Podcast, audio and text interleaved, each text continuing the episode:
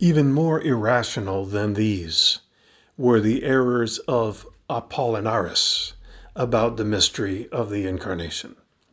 Nonetheless, he agrees with those mentioned in one thing Christ's body was not assumed from the Virgin.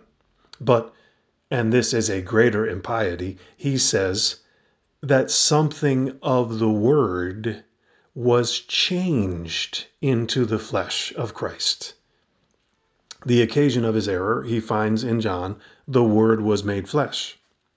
He thought this must be understood as though the Word himself were changed into flesh.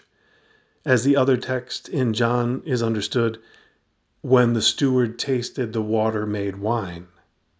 For this latter is said because the water was changed into wine. The impossibility of this error is easy to grasp from the things shown above. For it was shown that God is entirely immutable.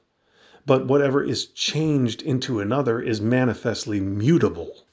Since then the Word of God is true God, as was shown, it is impossible that the Word of God be changed into flesh.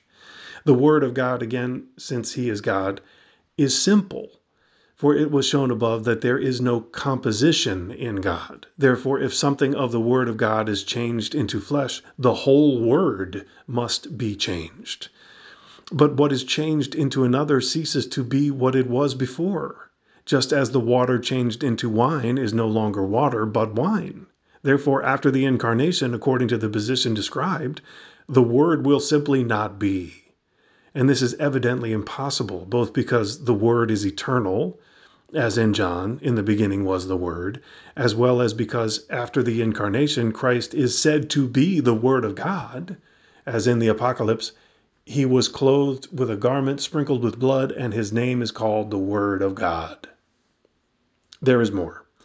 Things which do not share matter and are not in one genus cannot possibly undergo conversion into one another.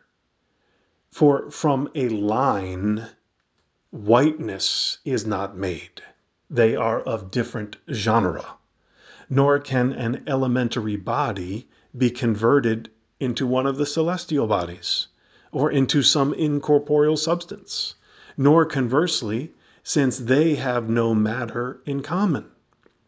But the Word of God, since He is God, has neither genus nor matter in common with anything else whatsoever. For God is not in a genus and has no matter. It is therefore impossible that the Word was converted into flesh or into anything else whatever. Furthermore, it is essential to flesh, to bone, to other parts of this sort, that they be of determined matter. Therefore, if the Word of God be converted into flesh, as the position described holds, it will follow that there was not in Christ true flesh or anything else of the sort and thus also he will not be true man, but an apparent one only. And so for the other points which we made against Valentine previously.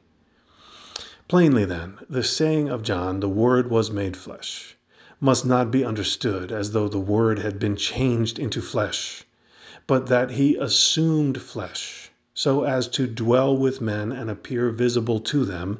Hence there is added, and dwelt among us, and we saw his glory and so forth. Just as Baruch also says of God, he was seen upon earth and conversed with men.